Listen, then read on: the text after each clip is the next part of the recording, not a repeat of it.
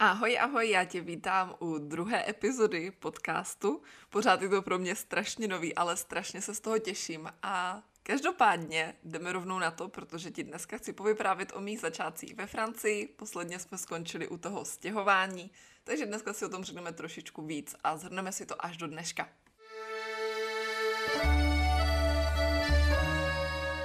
Jak jsem říkala posledně, tak jsem se vlastně přestěhovala 29. prosince a prvních 8 měsíců jsme s Olivierem bydleli v jeho studentském bytečku. Kdo z vás to neví, tak ten byt měl 18 metrů čtverečních. Bylo to fakt malinký, trošičku jsme to tam samozřejmě upravili, aby to vypadalo i tak nějak, aby se to líbilo mně, protože fakt to byl takový ten prostě klasický studentský byt prostě té době, kolik mu bylo v té době, sakra. No prostě mladýho kluka nebo vysokoškoláka. Takže jsme to tam trošičku změnili, abych se tam i já cítila jako doma. A můžu říct, že se to povedlo, protože já jsem byla zvyklá, asi jsou trošku jako takové materiální děvče, ale můj byt v Brně byl prostě udělaný krásně, moderně. No a tady to bylo všechno prostě takový studentský, starý, no, ale i z toho se dá vykouzlit něco rozkošného. Takže přemýšlíme si, tady třeba nepřiložím ještě nějak do přílohy, vůbec nevím, na ten podcast nějaký fotky, abyste mohli vidět, jak to tam vypadalo a jak to vypadalo potom. Nebo vám je třeba ukážu na Instagramu, když budu vydávat tady tu epizodu, uvidíme. No každopádně začali jsme teda žít tam. A kdo si myslí, že to bylo jako jednoduchý, že jsme byli strašně rádi, že spolu jsme po 2 letech vztahu na dálku, tak samozřejmě ano, byli jsme rádi, že spolu konečně žijeme. Na druhou stranu jít z 1600 kilometrové vzdálenosti do 18 metrů čtverečních není úplně nejjednodušší. Takže samozřejmě jsme se hádali trošičku na začátku, snažili jsme se zžít společně a ono fakt se zžít v místnosti, kde máte vlastně 2lůžkovou postel, okolo toho metr průchod, naproti je kuchyň a vlevo stůl, tak a nic jiného tam vlastně není, takže takový metr dokola postele, ještě z jedné strany, že jo, jenom. Tak to bylo takový náročný, ale zvládli jsme to nakonec. Samozřejmě párkrát jsem si balila kufříky, protože prostě já jsem takovej cholerik, já se hodně rychle naštvu a bylo to prostě náročný. Pro mě bylo hlavně náročný to, že jak už určitě víte, nebo ví hodně z vás, tak já jsem se, když jsem se přestěhovala do Francie, tak jsem v podstatě uměla říct jenom bonjour, merci, au revoir.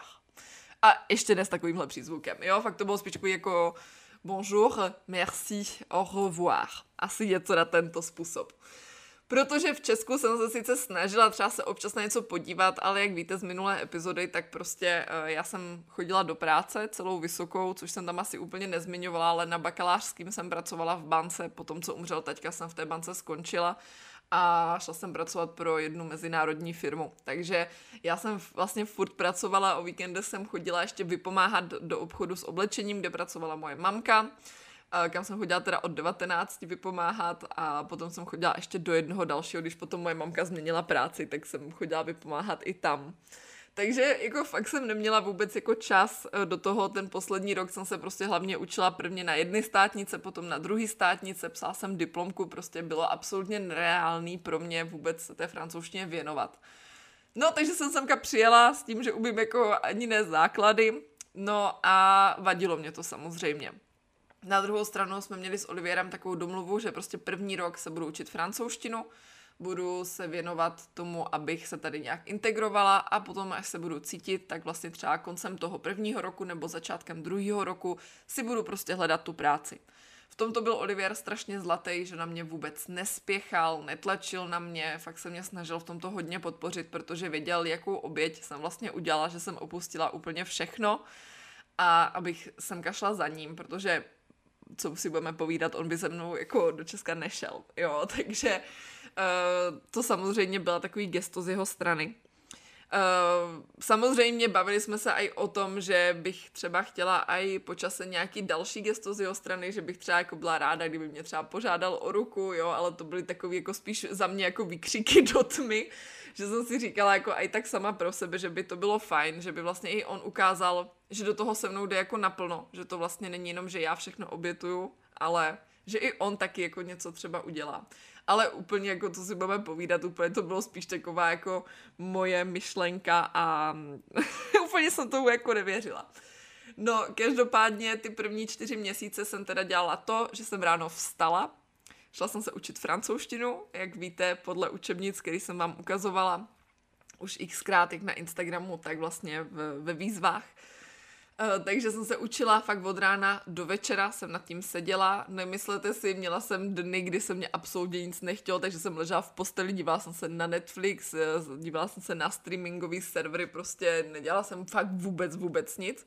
Na druhou stranu nemyslete si, ono, když si třeba 8 hodin budete dívat na nějaký filmy a budete to mít v té francouzštině, tak se 8 hodin reálně učíte. Jo, kdo si myslí, že ne, tak je blázen, protože ten mozek to bude vnímat, i když to budete mít třeba u úklidu, tak jsem si třeba takhle uklízela jsem byt, hlavně ty první týdny jsem ten byt fakt jako drhla, pucovala, protože Olivier tam chodil v botech, jako každý Francouz, který chodí doma v botech, a vlastně jako to, tam byl jako takový jako nepořádeknost, taková ta zarytá, skrytá špína v podstatě, takže já jsem hodně šurovala byt, u toho jsem si vždycky pustila film, který znám nazpaměť, třeba jako Harry Potter, a měla jsem ho v té francouzštině.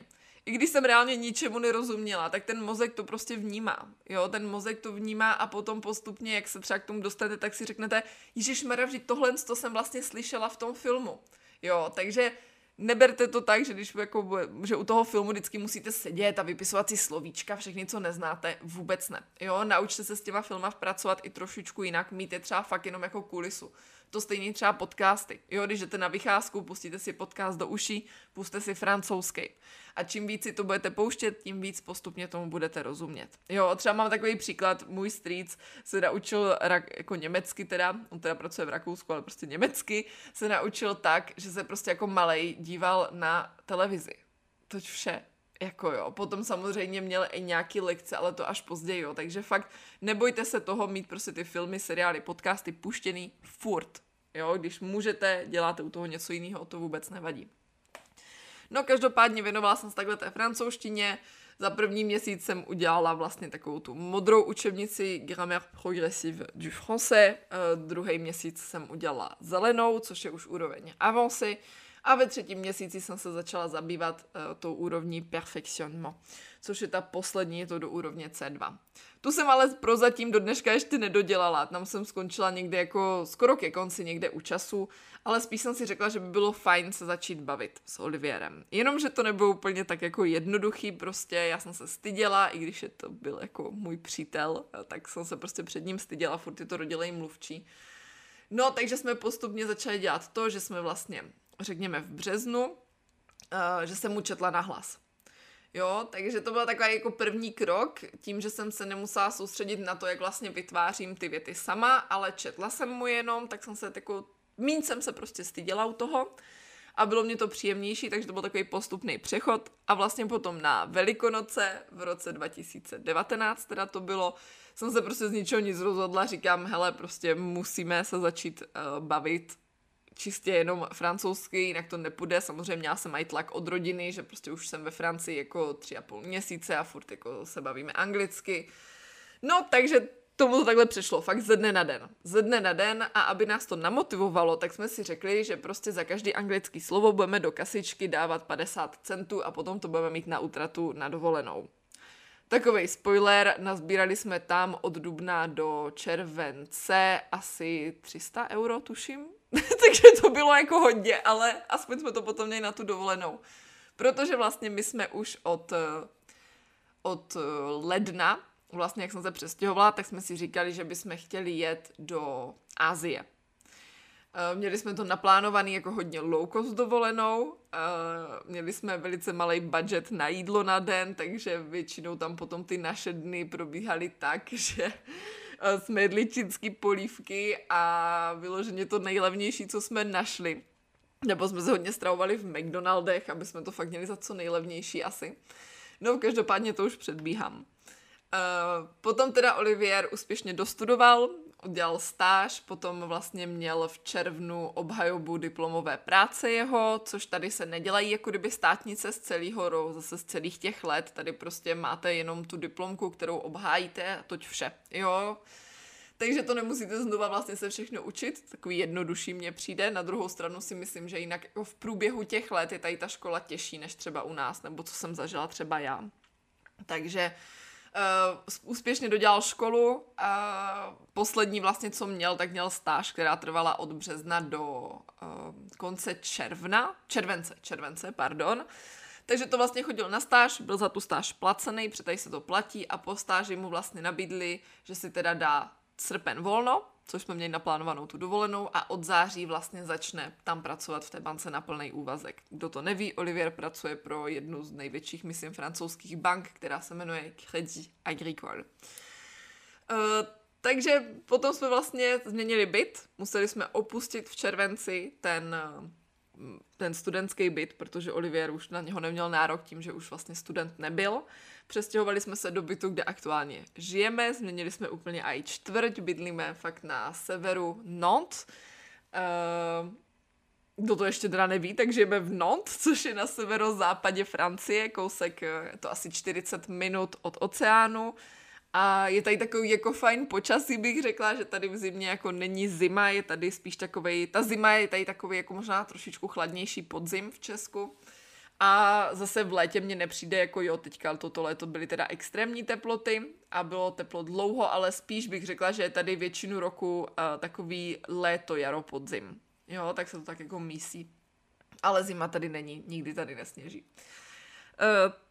Takže co jsem chtěla říct, jo, odstěhovali jsme se teda na sever Nantes, kde jsme teda do dneška, do krásného bytečku, který je sice jako taky malej, ale prostě nám stačí, úplně nepotřebujeme víc, hezky jsme si ho zařídili. No a vlastně my jsme se semka do toho bytu přestěhovali a asi 14 dní na to jsme odjeli na 5 týdnů do Asie. Já jsem tak nějak furt jako skrytě doufám, že Olivier jako měl takový dny, kdy byl takový divný, kdy třeba byl jako díl v práci a prostě bylo to takový jako nepochopitelný.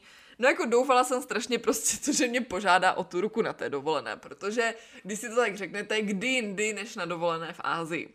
Takže byli jsme vlastně, odletěli jsme, prvně jsme začali v Dubaji, byli jsme pár dní v Dubaji, protože já už jsem v Dubaji jednou byla s rodičema, byli jsme tam v srpnu, byla to fakt úplně za pár kaček, to bylo tehdy levnější než Egypt, že jo? Tak jsme tam byli jako s cestovkou, bylo to tak levný proto, že kdo to neví, tak v Dubaji je asi jako 150 stupňů v srpnu, je to fakt asi nejteplejší měsíc. Nedá se tam vůbec nic dělat, protože tam je 45 stupňů, to fakt jako nekecám, 45. Ale já jsem prostě chtěla, aby to ten Olivier zažil, protože já jsem mu o tom strašně moc vykládala a já si myslím, že člověk, kdo si tady takovýhle teplo nezažije, tak fakt jako neví, jak extrémní to je.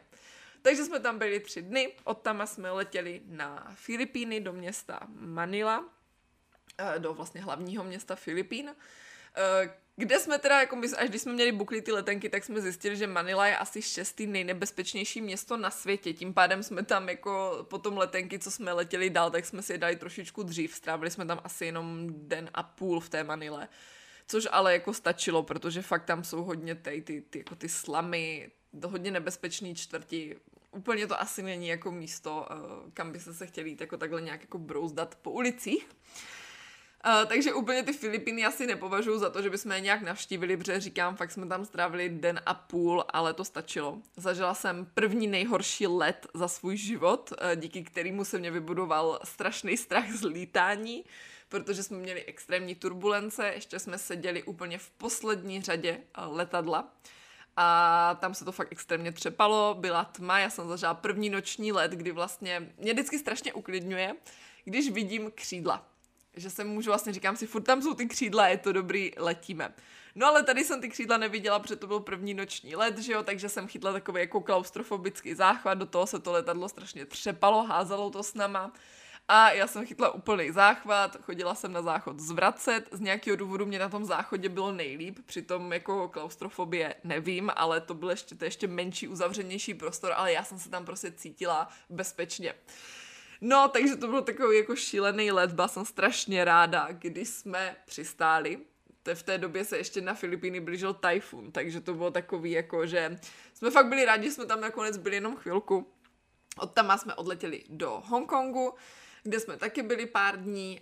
Z Hongkongu jsme letěli Ježišmarja, co jsem ještě zapomněla říct, jo. Když jsme byli v té Dubaji, tak já jsem Olivierovi strašně vykládala o té dubajské fontáně, která je vlastně před Burj Khalifou.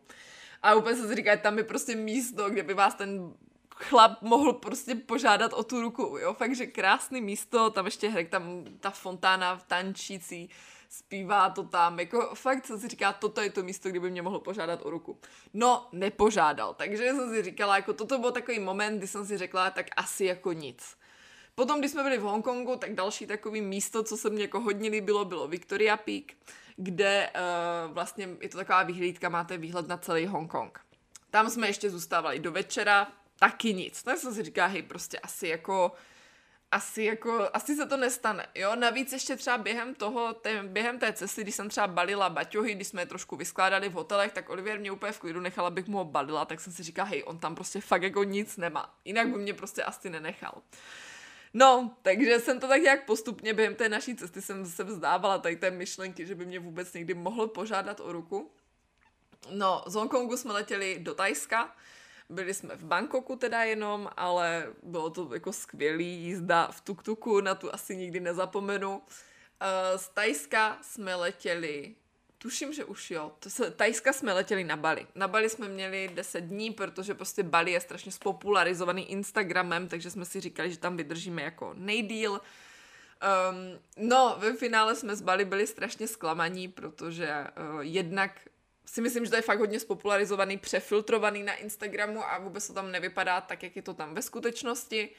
Je to už extrémně turistický a třeba města jako Kuta nebo Denpasar jsou fakt jako pro turisty surfaře, jinak tam jako nic moc, jako jo, je to jako živý, dá se tam dělat cokoliv, něco, ale my jsme hledali takový ten klid. My nemáme úplně rádi takový ty fakt jako jo, profláklý místa, kde je 1000 lidí, ale spíš něco klidnějšího, přírodu a úplně nevyhledáváme nějaký jako noční život.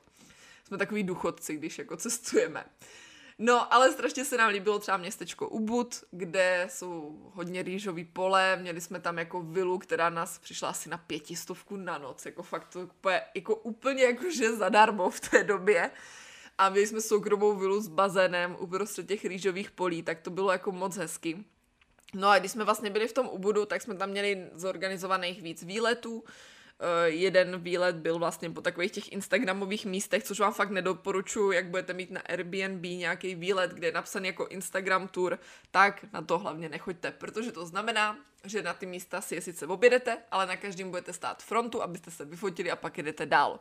Nic moc jsme se od těch guideů jako nedozvěděli, což je strašná škoda, spíš to jsou takový řidiči než guidi, bych řekla, takže průvodce úplně nic moc. No a potom byl vlastně jeden výlet, který zorganizoval sám Olivier.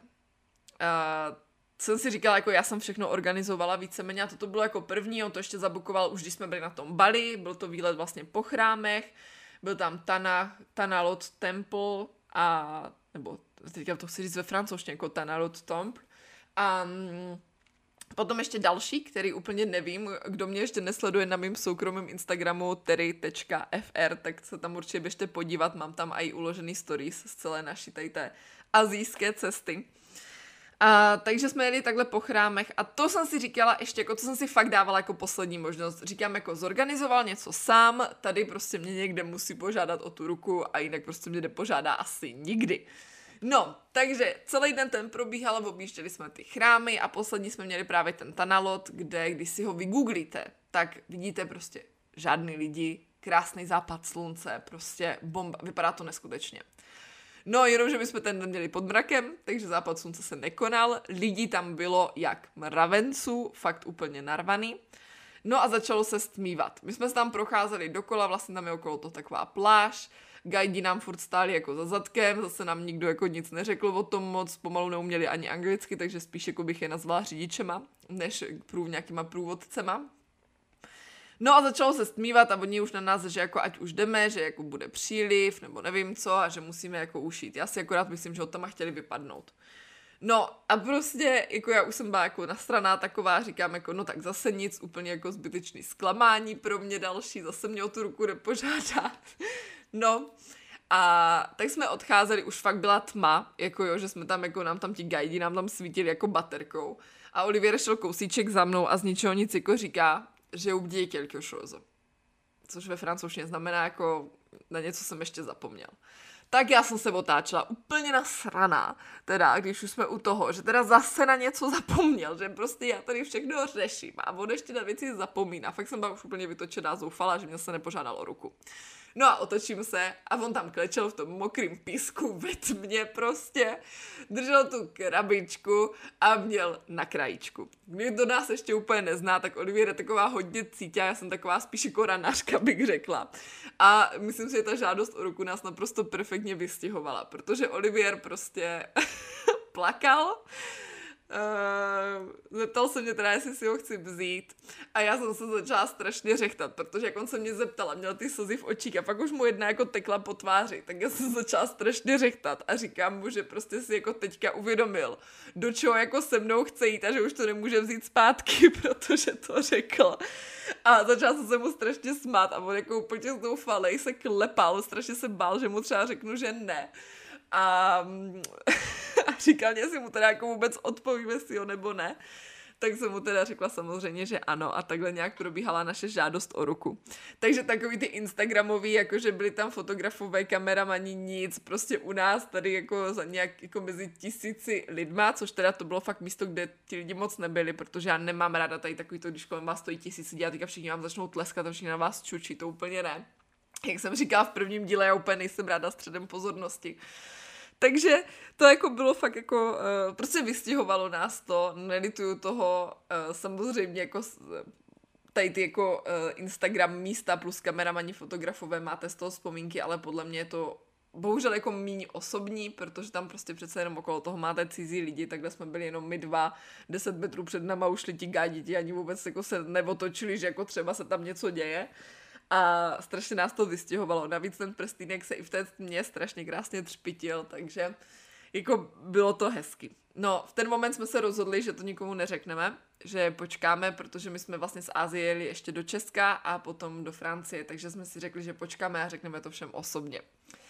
No, takže to už jsem potom byla taková nadšená. Na Bali jsme ještě zůstali pár dní, chtěli jsme si projet a jejich Bali, půjčili jsme si jeden den auto.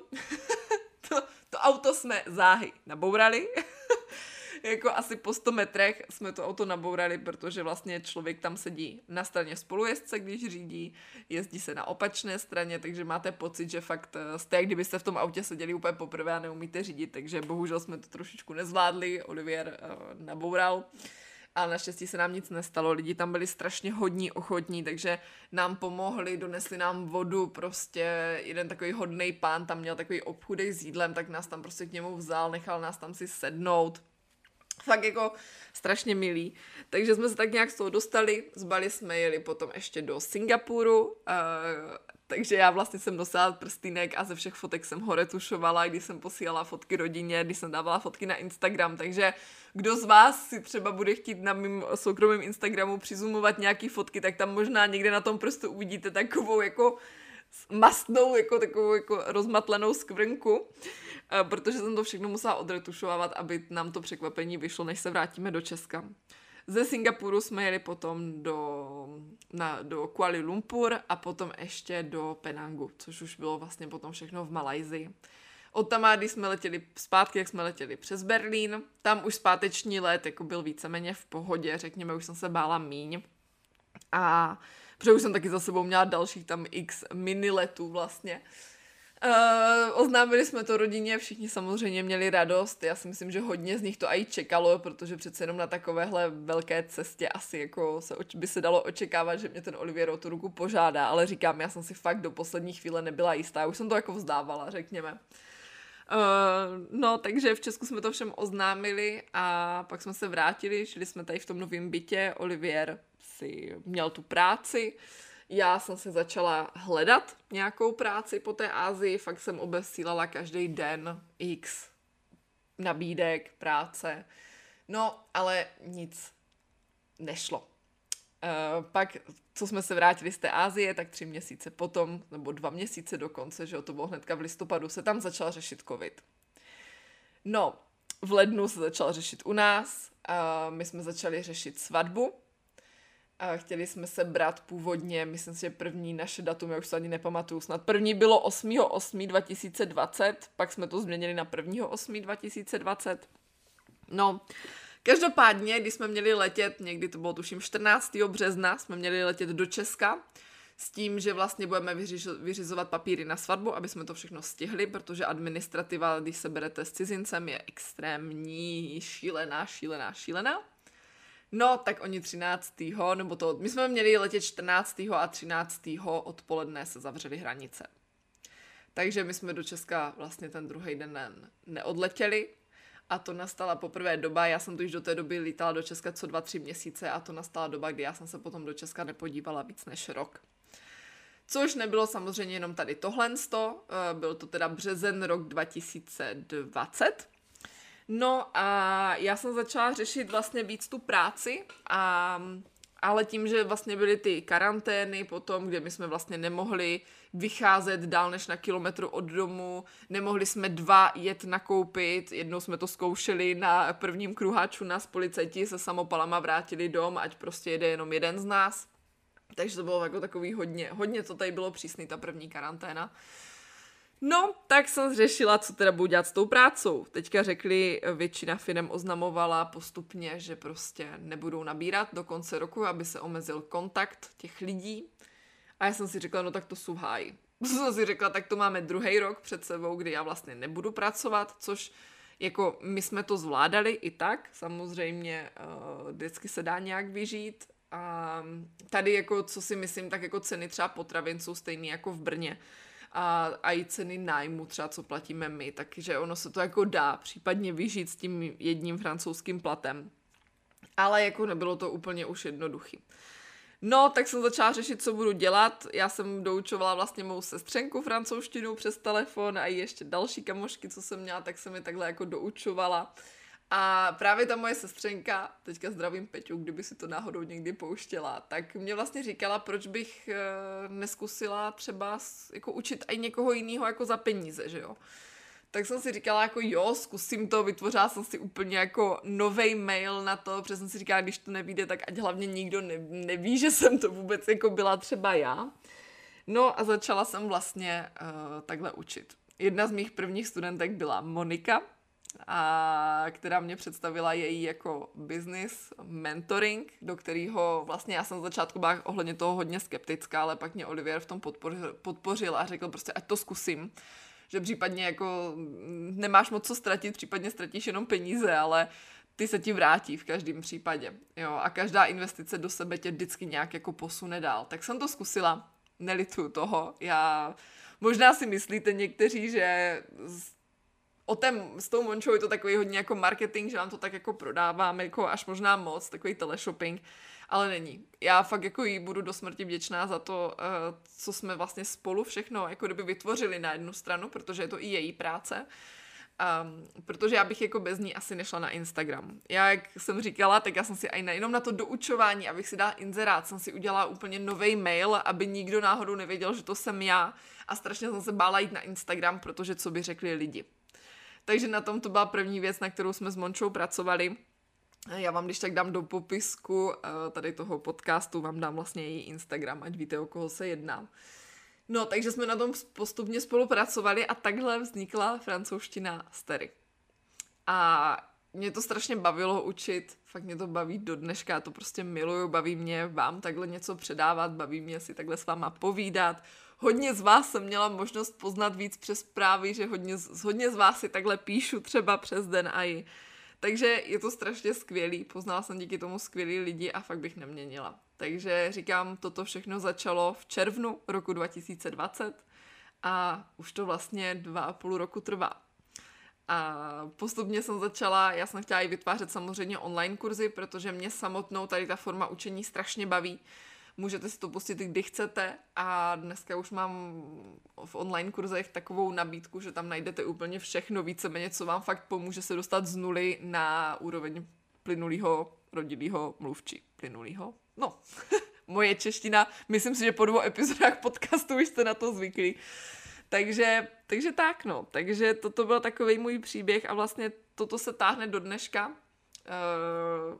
dělám každý den, pracuji na francouzštině s Teri, jak můžete vidět, tak ještě třeba dneska odpoledne budu učit, ale teďka nahrávám tady ten podcast. No, takže tak, taková častá otázka z vaší strany je, jsem někdy litovala toho, že jsem semka šla, tak nikdy. Jo, opravdu nikdy jsem toho nelitovala.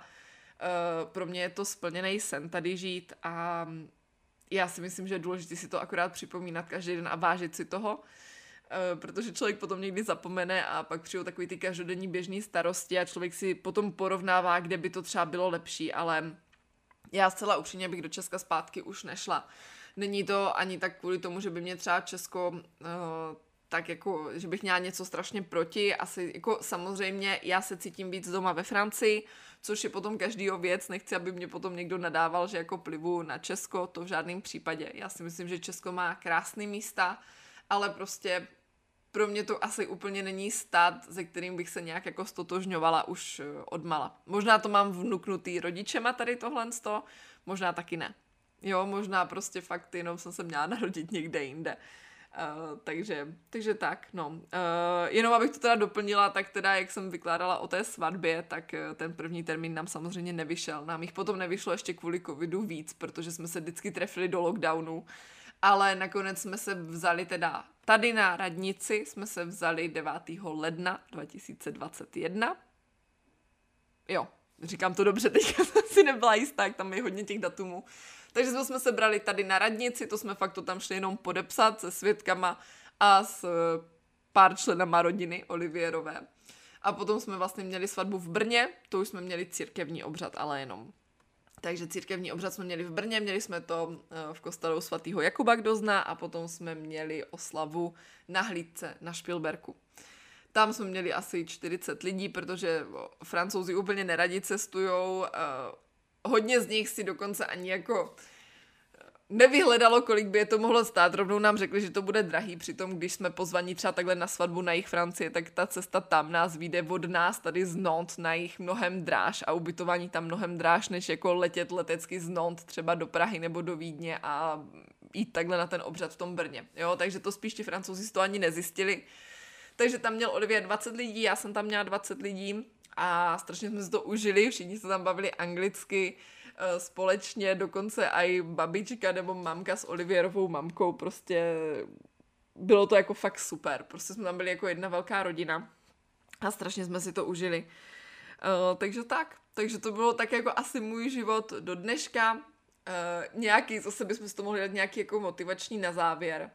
Asi, co bych řekla jako první, tak to s tou francouzštinou nevzdávejte. Jo, já jsem tady úplně to nerozebírala na začátku tak do detailu, ale i já jsem měla momenty, kdy jsem prostě tady seděla ty první měsíce nad tou učebnicí a úplně si pamatuju, že jsem se naučila minulý čas passé composé. Teďka jsem otočila stránku v té učebnici a tam bylo imparfait.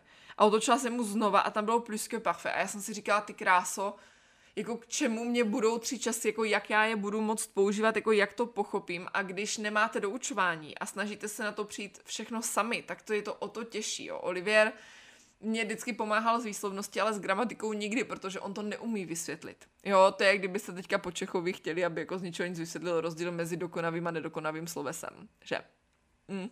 Já nevím, celá osobně, možná někteří z vás jako fakt to víte, já vůbec netuším, takže jako ho naprosto chápu a nevyčítám mu to, že mě s tím jako nemohlo pomoct víc. On dělal všechno, co vlastně, co se dalo udělat pro mě.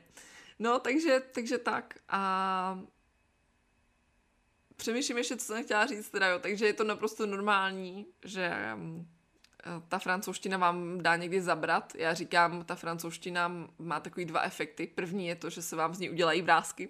A druhá je to, že vlastně jak trénujete tu výslovnost a pořádně hýbete tou pusou, tak je to taková face yoga, tím pádem si ty vrásky zase rozmasírujete. Jo, takže a potom teda postupně, až už vám nebude dělat vrásky ta gramatika, tak budete dělat jenom tu face jogu tou pusou a nebudete mít vrásky jak třeba francouzsky, jo, bez botoxu. Takže lepší investovat do francouzštiny než do botoxu, to je takový jako motivačka nakonec. A každopádně bych zase ráda zdůraznila, tak si jděte za svými sny. Ať je to cokoliv, zvládnete cokoliv. Ať už je to přestěhovat se do zahraničí, ať už je to začít vlastní podnikání, pracovat na sebe, zvládnete všechno. Spousta věcí chce jenom čas. Jo, nevěřte tomu, že vám někdo řekne, že biznis uděláte za týden. Neuděláte, ale můžete udělat velký pokrok za týden. U té francouzštiny já si myslím, že je to možné se ten jazyk naučit za pár měsíců. Na druhou stranu nezapomeňte na to, že každý máme jiný tempo.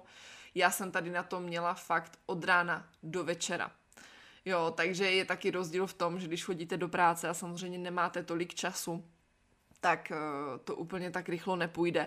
Ale když se tomu budete věnovat, najdete si způsoby, jak tu francouzštinu zakomponovat do vašeho každodenního života, což třeba víte už díky výzvám mým, jak na to, tak, anebo díky kurzům, protože tam o tom mluvím taky, tak vlastně se tu francouzštinu budete třeba učit nevědomky každý den a celkem dlouho. Třeba když máte telefon ve francouzštině, tak se s tím setkáte několikrát denně s různou slovní zásobou. Když si při úklidu na hodinku pustíte nějaký film nebo francouzskou televizi, tak máte další hodinku. Jo, 10 minut denně nestačí.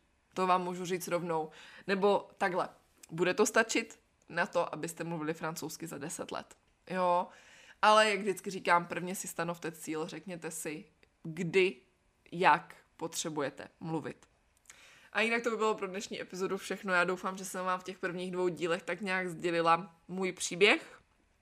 Doufám, že vás to zatím baví, že toho budete chtít poslouchat víc. Fakt to teďka bylo ty první 2 epizody strašně nepřipravený, ale já jsem chtěla, aby to bylo co nejvíc upřímný a co nejvíc přirozený z toho, jak mě ty věci napadají. Takže tak. Jinak vám přeju krásný den et je vous dis à bientôt.